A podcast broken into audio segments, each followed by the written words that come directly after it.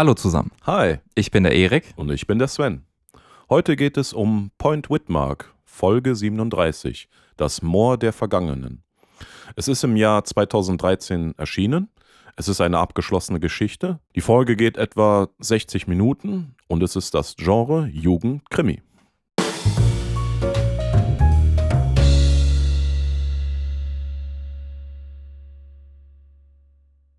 Jay, Tom und Derek machen wegen eines Schulprojekts einen Ausflug ins Dead Man's Marsh. Bei der Durchwanderung der Sümpfe entfernt sich Derek von der Gruppe und entdeckt im Morast eine alte Moorleiche. Nicht weit entfernt, mitten im Moor, finden die Jungen Zuflucht in dem Kurort Mingheller Hall, in dem kurz nach ihrer Ankunft viele mysteriöse und schaurige Dinge geschehen.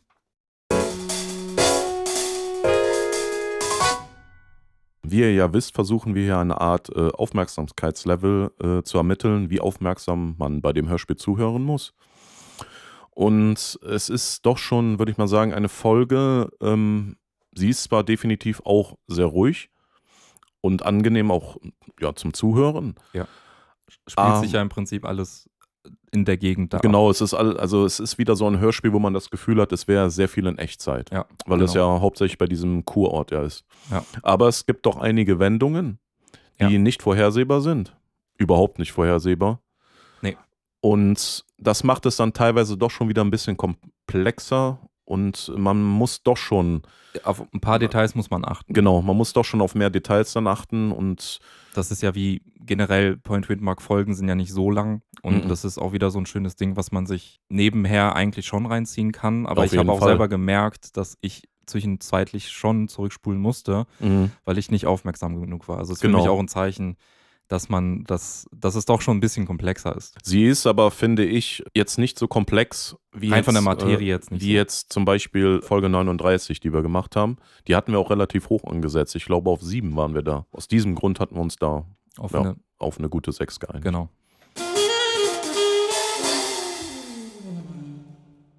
Generell, Point Whitmark hat immer diese Intros. Ne? Mhm. Und das fängt ja da schon ziemlich cool an, Ja, weil geiles ich den, Intro. Ich fand Richtig, äh, richtig geiles von der Intro. Atmosphäre total düster. Mhm. Dann fand ich schon fast schade, da rauszuspringen Ja, in, in die heutige Zeit. ja. Auch, Die auch, Idee finde ich einfach auch da äh, kann man auch dann wieder beim Aufmerksamkeitslevel mal zuziehen. Auch da schon der Anfang war nicht vorhersehbar. Damit Nee. hatte man auch nicht gerechnet, Nee, dass das- das, dann passieren würde. Ja. Das war schon krass. Es fing schon wieder so heftig an. Du hast natürlich dann schon so eine kleine Vorahnung. So, die Leute sind am Moor, irgendeiner wird sich nicht an den Weg halten Mhm. und irgendeiner wird da reinfallen. Das Ja. ist äh, schon vorprogrammiert, Ja. was dann auch so passiert ist. Ja.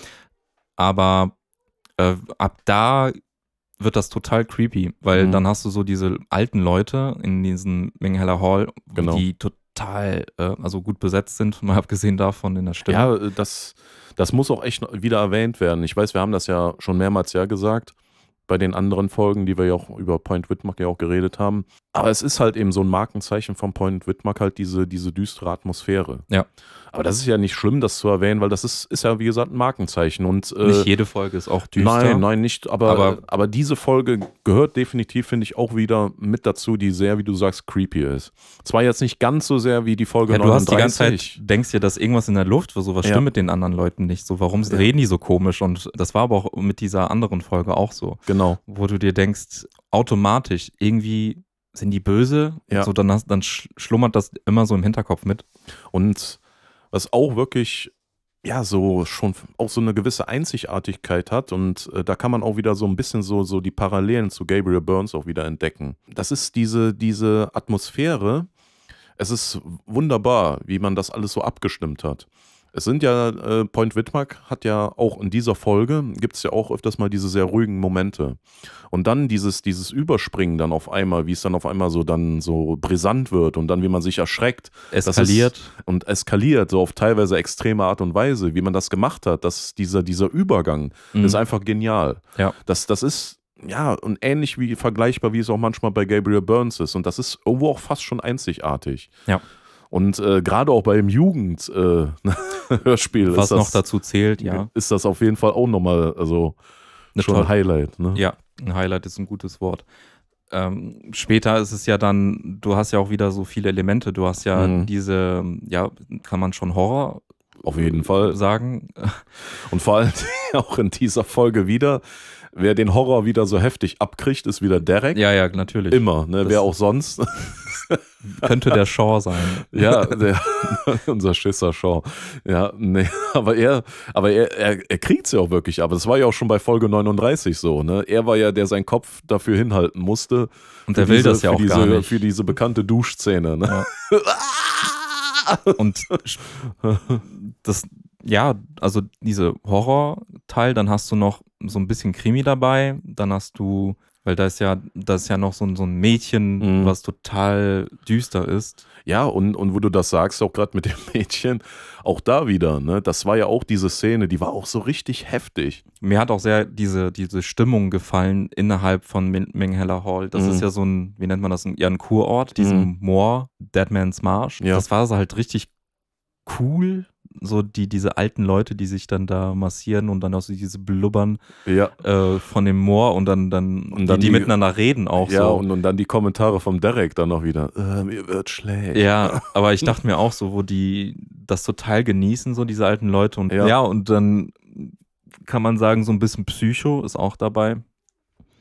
Ja. Weil du manchmal nicht weißt, ist das echt, nicht echt. Ne? Dann kommt ja auch noch der Professor dann noch später. Ja, genau. Das war auch wieder interessant. da, damit man, hat man eigentlich nicht gerechnet. Genau. Und ganz zum Schluss sowieso nicht. Nee. Also worum es wirklich geht. Und das ist auch der Grund, warum man das ja auch relativ hoch wieder angesetzt haben. Es waren wirklich da Sachen dabei, das war so gut wie unmöglich, das vorherzusehen. So, man versucht ja bei den Krimis immer irgendwie ja, mitzudenken. Ja, so. ja, du, du ahn- So. aber du wirst total in die falsche Ecke gelockt. Genau, richtig. So, das ist irgendwie immer, wenn du denkst, ja, ja, jetzt habe ich, könnte ich vielleicht richtig liegen, dann liegst du dann irgendwie dann doch nicht richtig. Überhaupt, ja. So.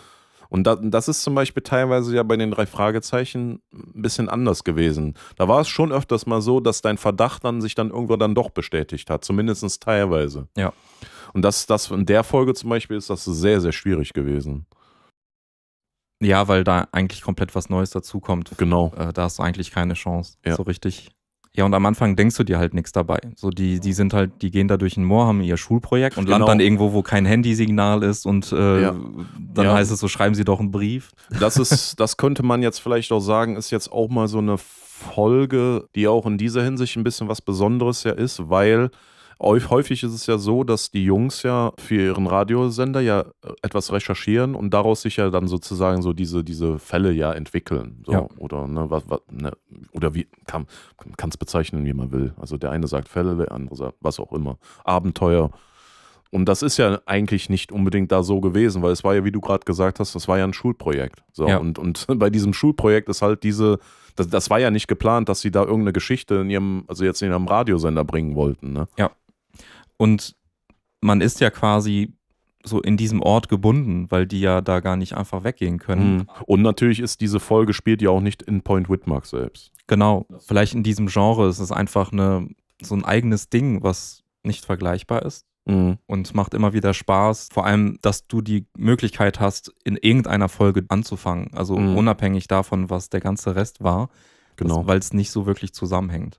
Ja. Und das, deswegen kannst du einfach anmachen, reinhören und eine spannende Geschichte hören. Mhm. So ist es. Ja, kommen wir zu den Sprechern. Genau. Ja, die drei braucht man nicht mehr zu Nee. sagen. So. Hört euch die Talkrunde Genau, an. richtig. Also Mrs. Tweed wird äh, gesprochen von Dagmar Heller. Sie hat unter anderem schon Barbara Streisand synchronisiert. Und sie war die Erzählerin in der Zeichentrickserie Serie Nils Holgersson. Hm. Und tatsächlich äh, habe ich die da auch, Wieder erkannt? Oder? genau, tatsächlich. Weil, Weil das sie dieselbe war.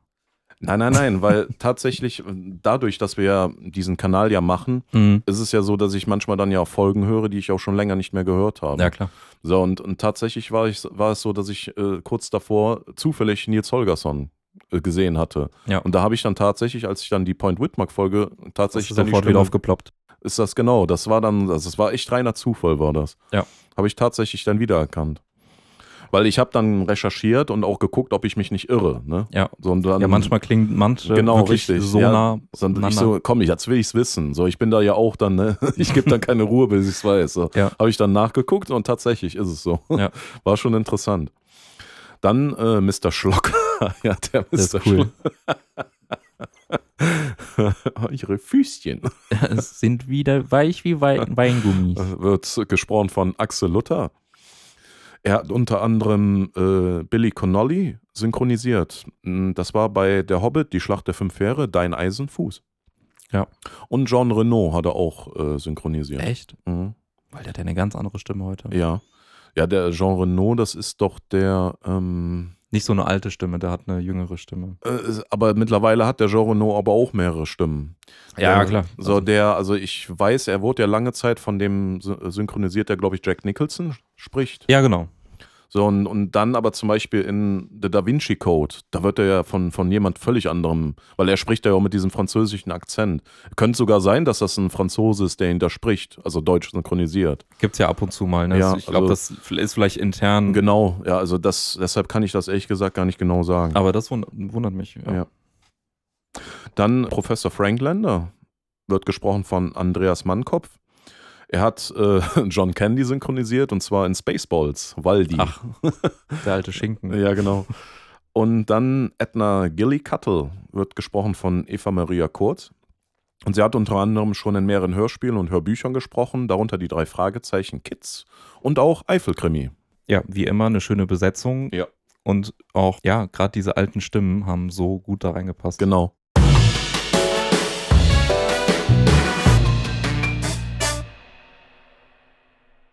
Ja, dieses Hörspiel gibt es zum Glück überall. Ja. Alle Streamingdienste und Einzelhandel, Audible, Amazon, alles. alles.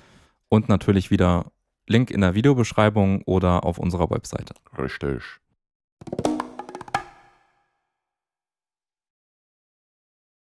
So, das war's dann wieder von uns. Kurz und knackig. Gebt uns einen Daumen nach oben, falls euch das Video gefallen hat. Und nicht vergessen zu abonnieren. Ja, das ist ganz wichtig. Ja. Würde uns sehr freuen, wenn ihr dieses Hörspiel auch gehört habt, mal eure Meinung dazu zu hören. Genau. Und nicht vergessen, auch in die Kommentare mal schreiben, was ihr gerne hört, damit wir auch neue Sachen kennenlernen, die uns auch eventuell gefallen können. Genau, Serien, abgeschlossene Geschichten, einfach Genau. alles. Richtig. Also dann bis zum nächsten Mal. Ciao.